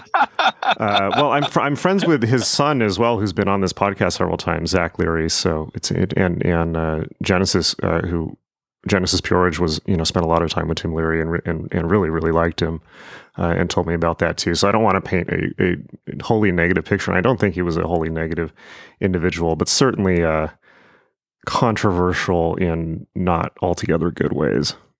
Well, I, I, I used to know Derek Taylor, the uh, Beatles press officer who organized the Monterey Pop Festival, as opposed to the Monterey mass killing that is the current uh, alternative. Um, and uh, he he said that if you went to um, San Francisco in late '67 and saw the result on the street of turn on, tune in, drop out, you know, Yeah, you had to you had to say that you, either Timothy Leary is being taken well out of his own context, or he's very naive. that was all my dad's opinion of him and, and and basically my dad blames timothy leary for killing all of his friends or turning to Oh. hard drugs yeah so um, you know there's there's a case to be made there yeah the the article that he later published the, was a cover story and the, the the headline was just timothy leary with many e's across the uh, the front of the uh, the front of the newspaper rose kelly Well, i I, don't think want he's to like I think he's like I think he's like so many of those sorts of figures is don't take them too seriously. yeah You know? Um, I think that the trouble is that that, that when when um, when a, when a, a thought form becomes fashionable, uh, it's to me it ceases to be interesting. okay And the trouble with the, the the hippie thing was if you if you read, for example, Derek Taylor's book Fifty Years Adrift, very rare to get a copy, Hmm. uh, which is about life with George Harrison and John Lennon in the in the mid '60s. If you saw what they were going through, they had a very refined and, and beautiful experience of, of psychedelia and idealism. When that trickles down to the the physical conditions in which most people live, and you try to live that, you simply hit up against reality, Yeah. and the re- the result is mental breakdown. This is still a problem today. I mean, because psychedelics have again become so fashionable and promoted by rich celebrities in Los Angeles and, and thereabouts, and people forget that the world does not live like rich celebrities in Los Angeles. Oh, exactly. Yeah. Absolutely right. And um, the, yes, I mean, the, I, drugs are, drugs have always been the problem with Aleister Crowley, haven't they, with his reputation and his influence. Um, but I remember, you know, he he he wrote some very h- harsh things against them, um, as well as as appearing to be give license. One of the things that people don't realize is he wasn't a heavy drug taker. Uh, it sounds ridiculous, but he, even when he was at his most experimental, the, the measurements of hashish he would Mm. put into a thing were, were measured precisely, and he would only take a little until he got an effect. He didn't. He didn't OD. You know, he didn't have bad trips. Um, heroin was the problem because yeah. it was the only cure for his his asthma. He was recommended it by Dr. Harold Batty Shaw, the family doctor in Harley Street, one of the top doctors of of London society, and he said, you know, if you've got bronchial asthma as badly as you've got, the only known the only thing that I can tell you that we seem to have success with is is is heroin, which was he got from the chemist, not from a backstreet dealer. Yeah, I think that that's worth that's worth underlining again um, because I think obviously people have such a um, view of Crowley as a as a drug addict, um, but that's a situation that people get into now today a lot where they get prescribed opiate pills like oxycontin and then they run out and then they have to turn to street heroin and they basically become addicts through the healthcare system which it's seems very to easy be, to become addicted isn't it? Well I it's mean, it's, freaking uh, uh, heroin you know. It's like uh, i think yeah. william burroughs put it you know no, i mean to anything though i mean it, it's easy to get addicted sure. to anything which which provides a bit of relief um, well i mean you know. opiates are the cure for pain so you can see why people would it's like the negative the negative number and that solves the equation. So you can see why people would become addicted to them. I, I think Burroughs pointed out at one point, you know, people don't understand marijuana, psychedelics, things like that. These are means to an enhanced perception of life. Heroin is a way of life. Mm. And I think that seems to be true of uh, Crowley, unfortunately. A way of life for Crowley, heroin. Uh, I think it's very interesting. And you, there's a a lot of this in, in the Paris book because he wrote a series of notebooks. They only usually talk about one, but actually three, uh, where he he deliberately tries to kick the habit uh, through some you know qu- quite clever uh, strategies, which never quite work because the the thing that's driving it keeps coming back, which is the asthma. Mm. if you've never had asthma, I do have asthma. I've had it, and uh, you know, and I had a friend who had who was chronic asthmatic. It's a nervous disease. It's set off by certain kinds of stress. That's why he called it Kangchenjunga phobia. Mm. Crowley did. Kangchenjunga phobia means that something happened on that mountain, which upset his nervous system permanently. Well, for me, I was a bit. I'm surprised it wasn't K2 phobia because right. Chogo Ri, because he had a far more physically demanding time, I think, on Chogo Ri than he did on Kangchenjunga. Huh. But of course, Kangchenjunga ends with with the deaths of, of, of two of his fellow climbers and and I think one of the uh, one of the coolies, as they were called in those days. Well, for me, it's uh, always set off by cold rather than stress. So I wonder if there's something with that being on a freezing mountain. Yeah, yeah. It's it's it's but he did not recommend these things for other people. But I mean, the book of the law was telling him it's okay. But of course, look, the book of the law says um, to worship me, take wine and strange drugs. Well, it doesn't tell you what these strange drugs are, does it? Yeah, and one thing that's been pointed out to me is it says strange drugs, which means ones exactly. you're not familiar with, meaning ones you're not addicted to. Yes. New ones. Exactly. Yeah. Yeah. So I want to finally chase this point of Rose Kelly, and then I want to ask you about uh, John St. John afterwards, which I'm very interested in. Um, mm. So, Rose, let, let, just Rose Kelly, and I won't ask any preamble questions now. Uh, Rose Kelly, what role did she play in the actual transmission of the Book of the Law, and how significant was that? I think I think it's this has all been written down before. Uh, she she set out the whole scenario. She was the one who told him that he should go into the room you know, those three lunch times. Um, she even came up with the original ritual for invoking Horus, which Crowley said was magical nonsense, made no sense at all. And uh, she told him what it was. Um, she told him that the being was called Aiwass. Hell, somebody should have in, uh, interviewed her, really. That was another thing I didn't mention about um, this breakup of their marriage, uh, the book reveals, I think, for the f- first time in a book, that uh, Crowley may have had a child th- with a with one of his girlfriends, uh, and the mother came to to Rose, uh, to their flat in uh, Warwick Road in Earl's Court. Do you know that story? I don't. Ah, well, all all the the uh, the material is in is in the book on Crowley in Paris. And uh, it does look like that might have been the final straw Mm. for her. But the final straw for him was that she refused to to. He paid for her to go to a um, a brand new thing as therapy for alcoholic women set up in Leicester, and I managed to trace exactly who was doing it, and it was a guy from his old college at Cambridge, Huh. and uh, it, it, the building's still there in Leicester, funnily enough, and I think it's an old people's home now, but. Um, he paid for it to go there, which was an experimental thing on getting wealthy alcoholics off off the off the juice, and she she left without completing the course. So he was really he was getting very fed up with it. Yeah, I mean, He she she also had you know she she. Kelly Kelly Kelly's view because he said he was involved with the with the divorce proceedings. Gerald Kelly's view was that Crowley was entirely to blame, that he was constantly misbehaving, that he was adulterous, and um, you know was not a proper husband.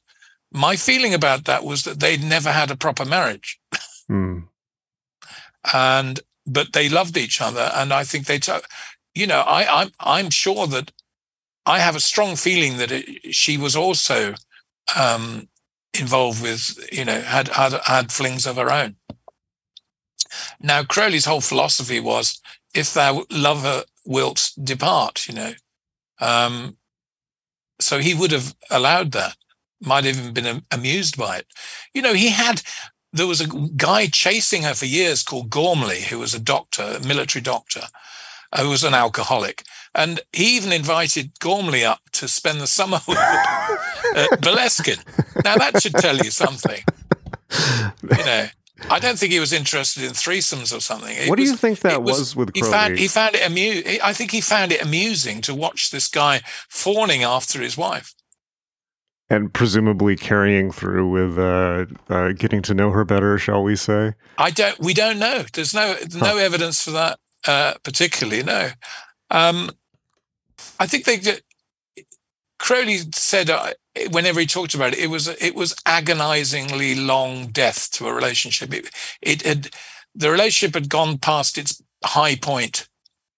Um, I think the moment that Lilith died, I think that uh, they were on a downhill from then. But they saw each other loads, even when they were divorced. They were still living together Mm. they they did love each other and you know it, it just became impossible in the in the end she, she she i don't know whether she, she i mean she knew he was having an affair with Victor Neuburg for example she called him new bugger so she knew that crowley was bisexual so i mean how much she'd told her or how much she actually knew she i'm sure she knew quite a lot about it she was very broad-minded and um, and more sexually free she wasn't a shrinking violet Yeah. Rose. Uh, She was, she was, I'd love to have met her. She must have been quite a character.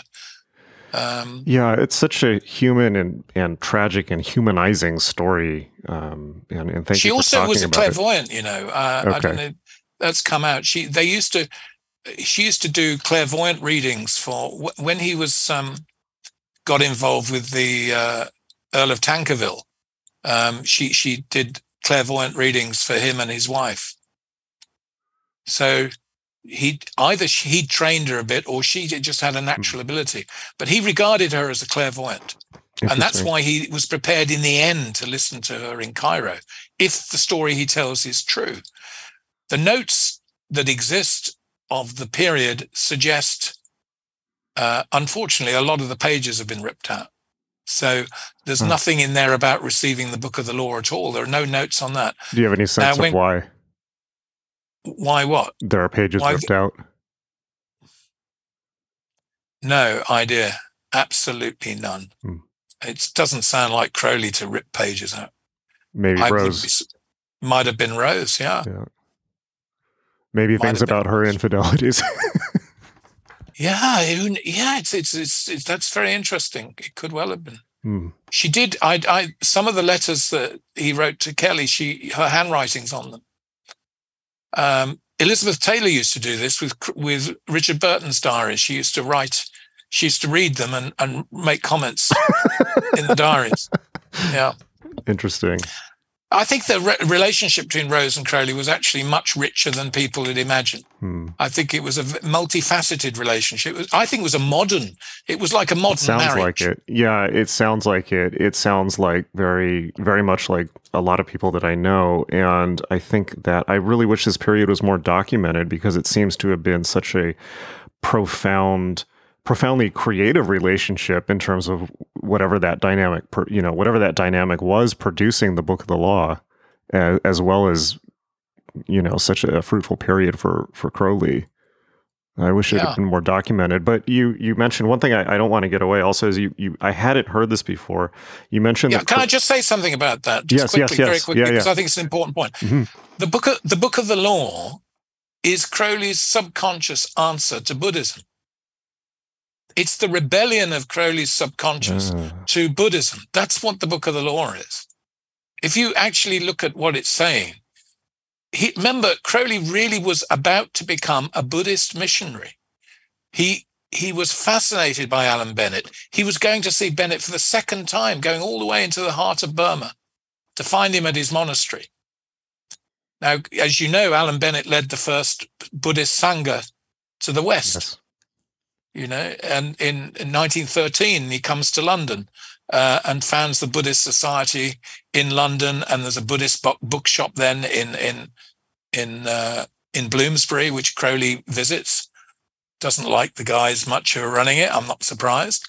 Um, but that's what the book of the law the book of the law uh, target is is is is buddhism it's the it's the spirit of resignation that he also saw in christianity in the end.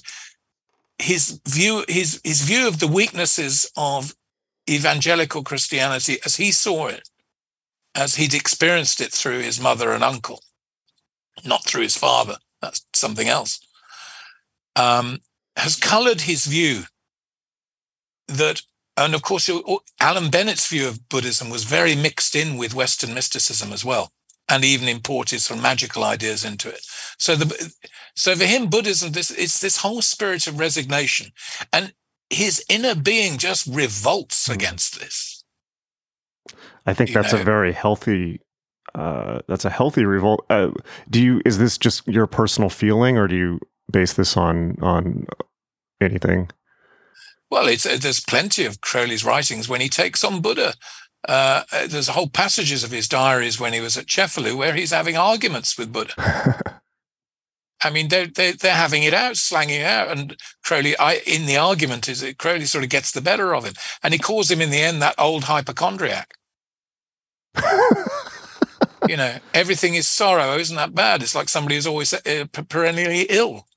That's interesting. You point this out. I mean, like like the book of the law still for me prof- packs that profound punch, and I, I've I've read it at times uh, where I realize that it's a. I mean, it's a profoundly liberatory text, and it is also profoundly liberatory if you read it in the sense not that it is liberating from like Edwardian Christianity, but like common New Age Buddhist faux Christian miasma that we all swim in uh, to one degree or another. That is just like popular occultism that's just around. It, it's profoundly liberating from that. Uh, and I think that my experience, you know, I've been interviewing people for what seven, eight years plus on this podcast, and I've been involved in occult matters for over 25 years. I mean, most people seem to default at some point to a kind of vague Buddhist, well, it's just nice to be nice. A Sunday school. I love how you put that. I think that's so on on the on point. And it's just like, well, what what does that mean? You know, like what that's what is that? You know, okay, you know, like, and and Yeah. Th- Th- Thelema is so radically um, punctures through that, which I think is very healthy, even from a Reichian perspective. Yes, and uh, it. I don't know. You asked earlier, did Crowley send people mad in this period and things like that?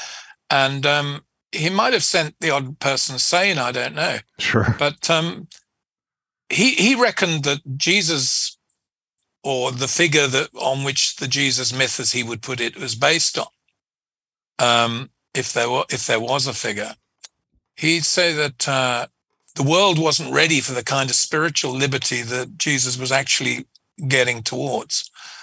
um, was what, what, what one thing he made the point of. I'm not sure the world's ready for Crowley either. I don't think so. But what a what a gift uh, his work is to to those who are interested in it. It's a profound gift. I think that his comment at some point that he's building an ark to save civilization in is correct. Um, yes, absolutely right. Yeah. So and and also I, I didn't suggest that Crowley sent people mad. I suggested that people accuse him of this. Uh, yes, but I, that's I, right. I, I knew, I knew, I knew you meant that. Yeah, yeah. Uh, but I do want to um, I because I have not heard that Crowley was in a nursing home after the end of the marriage. Oh, I yes, believe yeah, yeah. Rose was. That's where. What, what's the story he, with that? Mm, well, he had uh, he had terrible uh, problems with his throat. Um, he had growths in his throat, if I remember right. You know, possibly cancerous was feared. Um, and I think he was just run down as well. And and profoundly hit by the death of Lilith. Mm. He'd crossed America, he crossed the crossed the Atlantic. He comes back to, I think the ship docked at Liverpool, if I remember right. I'm not going to swear to that, but almost immediately off getting off the ship, he's told the news. He's hoping he's excited he's going to be reunited with his wife and daughter, and he's told, no, no, she died so many weeks back, and no one had told him. It was it was devastating. And uh, he said he kept breaking down, breaking down all the time. And yet he kept still doing his devotionals. Uh, very interesting. Wow. But uh, then he was very ill and he was at the, unfortunately, it's been knocked down. It was the uh, the Colston, Colston Hotel in Surrey, if I remember right. And um, used to be there. It was knocked down, I think, in 1973. Now, if we were in India, that hotel, that nursing home, uh, it became a hotel um, Colston Park Hotel would be a holy site. yes, that's where, yeah, yeah. That's where he he contacted God. You know, where people would come to say, "Please heal my uh, my painful my tooth pain." Yes, my yes, there'd be a shrine. yeah, yes, be a shrine to Guru Sat Sat Sat Guru Crowley. You see, as he was, I think. Uh, yes. He I, was he was the guru, but and and he wanted to do it with humor and without pretension and I think he was clear and honest, and he his material is so phenomenally useful uh, for those who you know those who are not caught up by the demon Crowley. You know, he's just one of the best. He's probably the best writer on the subject ever, by a long yeah, shot. He, I would say by a by a long shot. Partly because he's not writing on the subject when he's writing on it. yes. Do you know what I mean? Yeah he's he's really trying to get you to go further than the the kind of conceptualizations that are familiar to to magical and occult writing. Do you think that's one he, of the he, things that that threatened the theosophical side yes, of things? Very much so. Yes, yes. I think he saw uh, they saw very clearly that they're cozy. Um, we're just looking for truth. Truth. That's all we're looking for. Truth uh, he, he, he saw that in the end that they were just building themselves a, a, a house in their own image. Yeah, I mean, you may have had this experience as well, but just interacting with Theosophists is some of like the most humorless uh, yeah. people I've ever met, and and repressed and profoundly miserable in some cases. It's just not a yeah. not a good time. And no, I mean he it's, gibber- it's just gibberish. Also, it's just like you read the stuff, and it's like it's fun to read.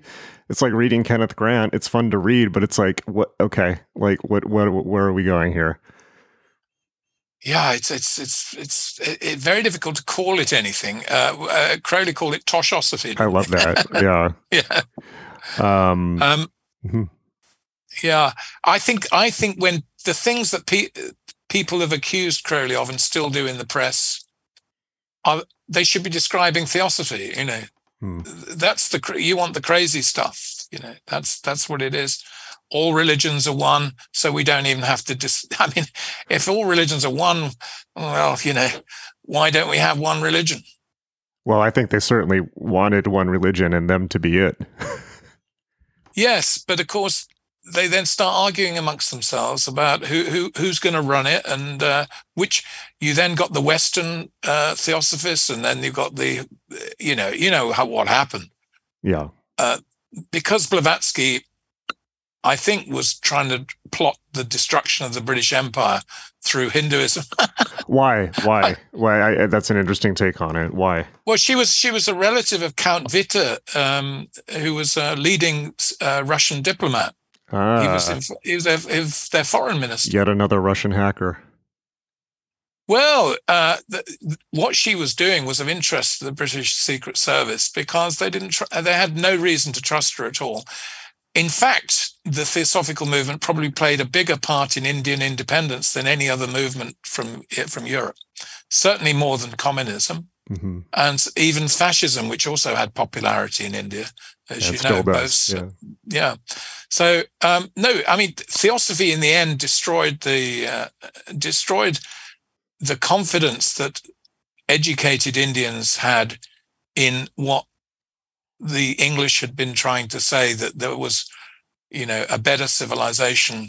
we we have some we have something to contribute to your civilization, and uh, Blavatsky said, no, no, it's all the other way around. It's um, the West must learn from from India. And that's very much still an idea that's uh, prevalent. Yeah, yeah. Did you ever read that book, Karma Cola? Yes, I love that book. I read that in Yeah. India, actually. I Right, love that right. book. A good Yeah, place to yeah, read it, yeah. I think that's you know, and yeah, I wonder what George Great book. Harrison thought of that. yeah. yeah.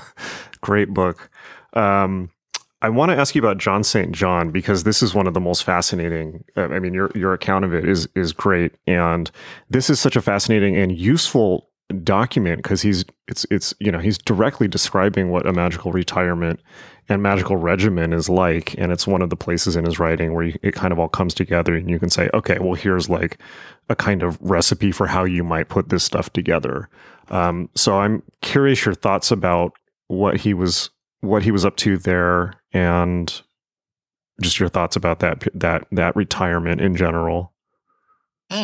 Well, Crowley had this idea that, um, well, now I've discovered how you can uh, have knowledge and conversation of, with your holy guardian angel. How can I get this over to people so that they can actually do it uh, in their own time in a modern setting, um, and and while while engaged with a with an ordinary what was then in 1908 a modern, uh, I suppose, upper class man's life. Um, so he goes to Paris and decides that well it ought to be possible to make uh, to have the knowledge and conversation of the holy guardian angel at will. One should be able to simply be able to do it. This would prove what he got on the masthead of the equinox magazine he produced the uh, aim of religion the method of science. If you could get the aim of religion which is union with god to use that word uh, or the Was that, was that a, was that a. Texas accent? Yeah, I know. Uh, a- if you could, if you could do it at will, then you've proved that the essence, the essence of religion is is is a, fa- a feature of scientific uh, experience. In other words, knowledge. It's something you can know how to do, and that would prove his whole point, which is do what thou wilt. Uh, you you find your true the true will of a person is to reach their highest potential consciousness. And the highest potential consciousness is symbolized by the idea of the relationship with a with a, a holy guardian angel. I believe the first reference, by the way, to a guardian angel is in the book of um, actually, I think there's a toss up between the book of Jubilees and the book of Enoch. I was only reading, Hmm. I was only writing this. I'm writing about the book of Enoch at the moment. Oh, excellent. Uh, and uh, I want to get the bottom of that. Anyway, That it, it, go, it's it it goes back it goes back to this idea that that a person has there is there is a being in a higher dimension that has your interests uh, as part of that being's um, activity. Crowley would also say yes, and it equates with the idea of the unconscious as Jung expresses it in the psychology of the unconscious, which came out in 1915, which he read immediately. Hmm. You know, people talk about Jung today as if they've just discovered him. You know, it's, just- it's all been seen before. Um, I, I have so- yet to discover Jung. I've never actually read any of his books. It's kind of like uh, one of these things I purposefully avoid. You may be right. Uh, I used to. I I made the mistake when I was interested in alchemy of reading his Psychology and Alchemy, 1943, and um, I wish I hadn't because I think it gave me a completely wrong notion of what alchemy hmm. was was about. Um, anyway, my book on alchemy comes out Very in good. September. Just excellent, just hot, excellent. hot on the heels of Crowley in Paris. We have yet more um, infernal goings on from the Churton stable. So yes, what I, what I'm trying to get to is what is he trying to achieve in Paris in 1908 in these 13 or, or so days, where he he deliberately sets out to experience what he calls Adonai, which means the Lord.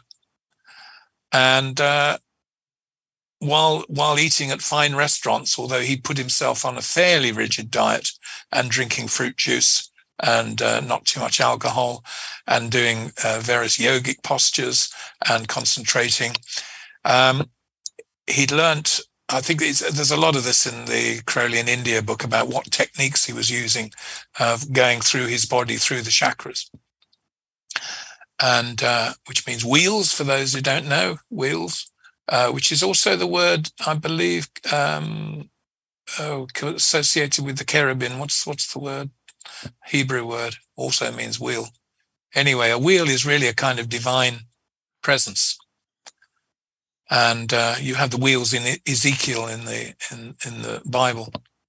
Uh, Ezekiel sees the wheels, and after seeing the wheels, he sees the form of a man uh, in, in, on the divine throne. Oh, is this this is the angelic rank? Is it Ophanim or something like that?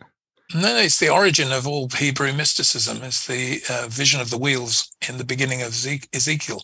No, nobody should even think of studying Crowley without having uh, traversed at least the first five chapters of Ezekiel. Because uh, if you if that's not or if that's not sort of registered, it, a lot of it won't make any sense. What do you but, mean by um, that specifically? I, I, say more about that. Because the great char- the great characters and the, the Ezekiel has he's by the rivers of Babylon. He's out there under the uh, pressure of the uh, Assyro-Babylonian Empire, who've exported all the aristocrats from Judah to Babylon, and they're pretty unhappy about it because their temple's been destroyed. And Ezekiel is one of those responding to these being Jewish in Babylon and having lost your your entire what you thought was your reason to be uh, to serve God in the temple and so forth. And he has this vision in which in, when he sees uh, a human figure at the heart of God. And um, Gillis Quispel, the Gnostic scholar, wrote about. It. He said, "This is the the Son of Man is a person who's had this vision of of some human form divine, as as William Blake put it. Crowley had it in his uh, Dhyana experience in August 1901, and he actually writes about the human figure in in his what's called the Writings of Truth, which is his notebook diary of those experiences with Allan Bennett studying Raj Yoga anyway, so he's learned all this stuff about yoga, and he's using uh, he's using yogic techniques.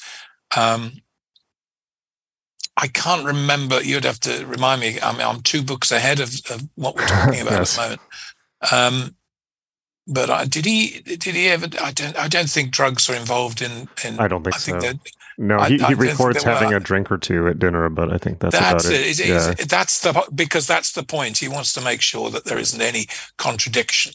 Uh, there's no one could say, well, of course, if you you're at, you were high. Yeah. Um, and he's also meeting sculptors and artists and and lovely, wonderful ladies in in the the best cafes in Montparnasse, many of whom became very famous uh, later on um, like Nina Olivier, the the the model who became the wife of Leo Stein, Gertrude Stein's brother, mm. and it was Leo Stein who revolutionized the collection of modern art. And he fell in love with the girl that Crowley had been a lover of for, for quite a few years. And they married uh, Leo Stein and her. And that's never been written about. Mm. in fact, he he got one of Crowley's best girls. Crowley always thought that when she married, he lost her. He always felt that about girls who, when they got married, that somehow he'd lost them. You know, understandable. Be, yeah, well, exactly. The sort of domestication comes in, doesn't it? And the uh, other loyalties. Yes.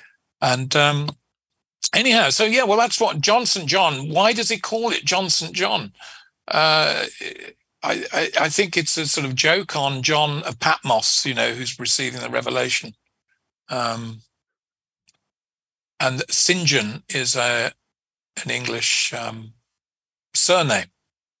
It, it also sounds like it also sounds like a drag name. I think it would be a very it does one. it does a bit, yeah. I think I think he's see I think John St. John is is him is his idea of the person who's going through this. So we could all be John St. John. It's a great name. Yeah, there's a famous yeah. uh, uh, drag personality in the U.S. named James St. James. Is that right? Yes. yeah. TV Nothing personality. new under the sun. Yeah. He probably got yeah, I wonder if he got it from anyway. Very possible. Very possible. Yeah. I love that part of the book because I I wanted to give the reader the feeling that they were going through every day on the streets of Paris in 1908. Very interesting year, lots of exciting things happening. And you feel you walk the streets with him, you've sat in the restaurant, you've gone back to his little hotel room where he's doing magical rituals as well. Uh, you know, he's, he's um, in, invo- invoking uh, gods, uh, Hermes in particular, which you would expect because he wants a communication from the divine and um, he's do, he's doing his his postures and and the hanged man posture he liked to do a lot of his meditation in, which is lying on your back with the um, your legs like in the hanged man posture in the in the tarot card uh, trump, and uh, and Bob's your uncle just when he thinks nothing's bloody happening. And you know, and it was, and it's hard work. You can know psychologically, he's going through uh, through quite a lot of hell in this week and then the breakthrough happens. And then he writes it all up and he sends it off to his friend, General. Uh, sorry, he wasn't General then, he was uh, Captain Fuller. And he says, Well, can you write that up for, um, put it in the Equinox? And then he basically forgets it, really. Mm. It's, so, it's, a, it's a profoundly so, useful document. This, I know, but this is Crowley all over. He wrote so many interesting things, and he'd done nearly all of it before he was infamous. I will hmm. say infamous rather than famous. He was always, he never really was famous. He was infamous. Um, and sort of stuck, is stuck today, hasn't it? The infamy. But he he he wrote these things. That a huge num- number of his achievements are in manuscript. Some of them not properly published yet, or published in pirate copies. Uh, my God, he did the work. Yeah, he did the work. Absolutely. Um, what what a privilege also to go back to that time. I, I know that. Um, yes, yes. Uh, Proust in the I think in his in his last book of his Remembrance of Things Past has this epic, uh, beautiful, moving passage where he talks about um, life in Europe and I, specifically in France before the war and the life of the middle class and upper upper middle class society before the war and how that will never return and it's just lost and will and I'm wondering if you had that sense of Paris Very and al- also maybe Berlin uh, in in writing about Berlin it. was the same. The, Berlin was the same, a lost world with lost characters, lost personalities, and all destroyed uh, by war. You know, war is just destroys, um, and that's that's what it does. It it it it, it stops whole movements. Uh, it's it, it, the the tragedy really you really do feel at times with Crowley's career coming up to 1914 that it's really going to go somewhere and that he would have had, I think the liftoff would have taken place mm. uh, at some point. But the, those wicked angels again, isn't it? I mean, it's what he called the, the Black Brothers, the ones who want to suppress, repress, you know, if you look at the psychology of all the warmongers, it's all the mentality is always the same. They they want to repress and control people. You're thinking of Putin, I, I imagine. I, I, Putin, you know, the la, uh, you know, in a long, long line. Yeah. of mobsters, gangsters, people haters. Yeah, duplicitous. We, we very, liars. You know. We very much seem to be going through a, a, a depressingly regressive period and I think that that is is uh, for underlines how important what Crowley did was, and and and that yes, and why ongoing we effort. Need, we, we we really need him now, and and and I think they need they they need him in the East badly. Yeah, I they agree with you.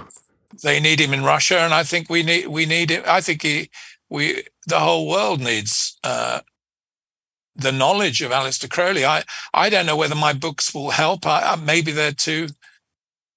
Maybe they're not accessible to some people. I don't know. I I I just wanted to tell it how it was yeah. as best I could, and uh, in the hope that that uh, what I call the intelligent layman, you know, people are not necessarily committed to something, but uh, they have a, a, a, a, an inquiring mind with a, spiritual aspiration that may be undefined or uh, unformed and certainly uncommitted.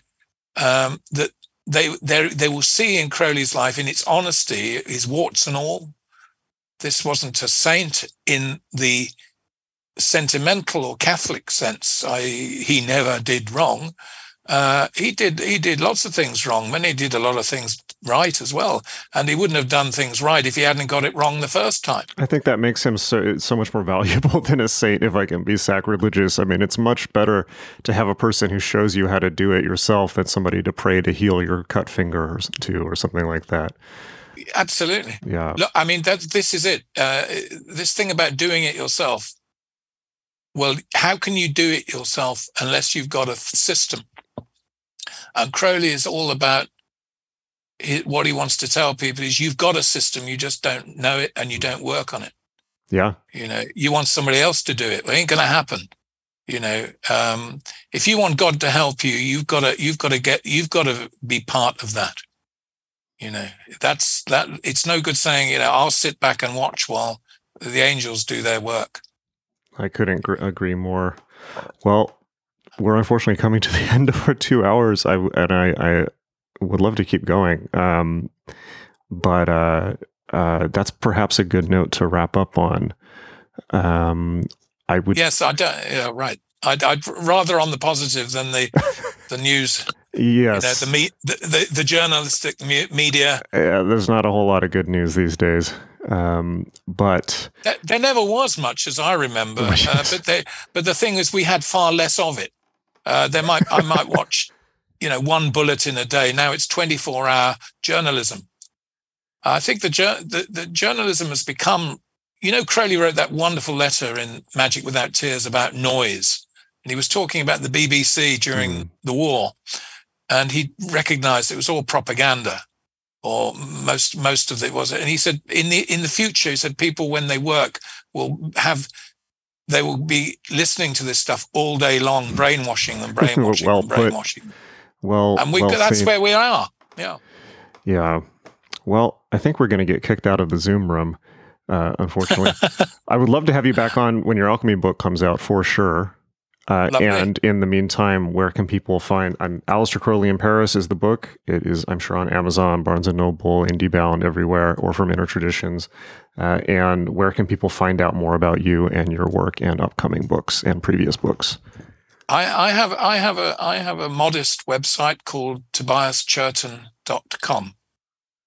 and there uh, all my current projects are, are, are there. And um, and also information about past works. Uh, and there's music on it as well. I think I put three three of my albums on, so there's lots to listen to. Wonderful. Um, so yes, that's all. Yeah, it's not the complete guide, um, uh, but it is to the books. I think you've got a good good insight there, and, and they all link up with Barnes and Noble and, and Amazon and, and all the rest of it. And of course, now that the uh, the Crowley series is complete, people can read it all at once. They can they can dive in and do all six. Aren't um, they lucky? Indeed. I wish I had that experience. You know? I agree. I heard once. I, I, I, I wish I had had that experience when I first got into Crowley. that I had this view of him rather than um, Symonds or or somebody like that. Yeah, well, we all had to go through that, didn't we? Mm-hmm. Uh, John John Symonds thing. I know, but, but it was a very readable book, John Symonds. But it but it created the Demon Crowley again, didn't mm. it? Yeah. yeah. But um, I think you get it. I'd say that I wanted to do a clean clean look at Crowley. Just wipe away all the barnacles and all the accretions, get all this rubbish out, and just show it as best I can as it was, um, given the limitation. Well, I think books are fantastic. Real books are fantastic, but you you've always got a limit of words. You, you, you, you nowadays with publishing, they, they, they don't like books to be too thick. Yes. Uh, because of costs. And well, it, it's fair enough. It's a discipline. I, I in an, in the same way that the old albums were great, uh, vinyl. You had a you had forty minutes to make your statement. If you can't do it in forty minutes, pray for a double album. right. Well, some of those double albums were phenomenal. So, you know. Yes, yes, yes. But they wouldn't be now so much, I think. Although I've just had a double album, uh, Frank Zappa for Christmas. Oh, which one? Which I'm look, looking forward. It's it's the soundtrack of the the movie that was done last year. Two Hundred Motels, or or no, no, no, not no about him. It's a documentary oh, oh, about oh, him. Okay. It's about it's about it's over two hours long, and it was really wonderful. You didn't have to like even Zappa's music, uh, although there's so many different styles, everyone should love something something of Zappa.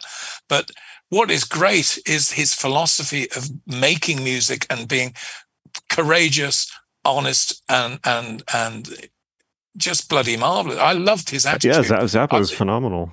Um, yeah. it, it's it's it's interesting how he also has become a bit of a forgotten genius. Although I think Frank Zappa of many, of all the musicians of the '60s and '70s is probably like the least acceptable to to younger people. Perhaps I can just imagine their brains exploding listening to uh, some of Zappa's stuff.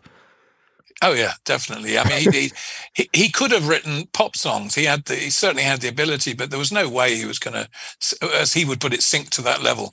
He he wanted to challenge, constantly challenge people, and that, I think that I think it's so admirable that there was somebody doing that, and also somebody who had the guts in 1967 to take the piss out of Sergeant Pepper. that was great. I, I, think he later he became a Republican in the '80s, didn't he? I think, which really alienated the, the majority. Oh, I don't. I, I, think he did. Yeah, I think he did. It alienated quite a lot of people, but it was uh, Zappa being contrary it, as it usual. Must, it must have been very brief because do you remember when when it, when the Soviet Union uh, fell apart? Of course. Uh, uh he he was asked by Václav Havel, the Prime Minister of of Czechoslovakia to be their represent their representative for trade in America, and the CIA got onto uh, uh, the Czech Czech government and said, "You either deal with us or you deal with Zappa." So I don't think that would have endeared him to to re- Republicans. Well, I'm looking it up now. He described himself as a, a American conservative in line with libertarianism, but not a Repu- yes. not a Republican. Yes. So I got that I got that wrong. That's Thankfully, very like uh, that's very Crowley, isn't it? Very much so. Yeah. All right. Well, I see it's conservative got, libertarian. Yeah. Mm. It, it's an underrated position, um, and and very underrated these days. Um, well, I see it's gotten dark there, so. I, I really appreciate this conversation. It was great. I'm looking for. I always enjoy having you on, and I'm looking forward to our, our next conversation. Splendid, Jason. All Many right. thanks indeed. Thank you. Talk to you later. I've enjoyed it. Okay. I've enjoyed it. All right. Talk to you later. Bye bye.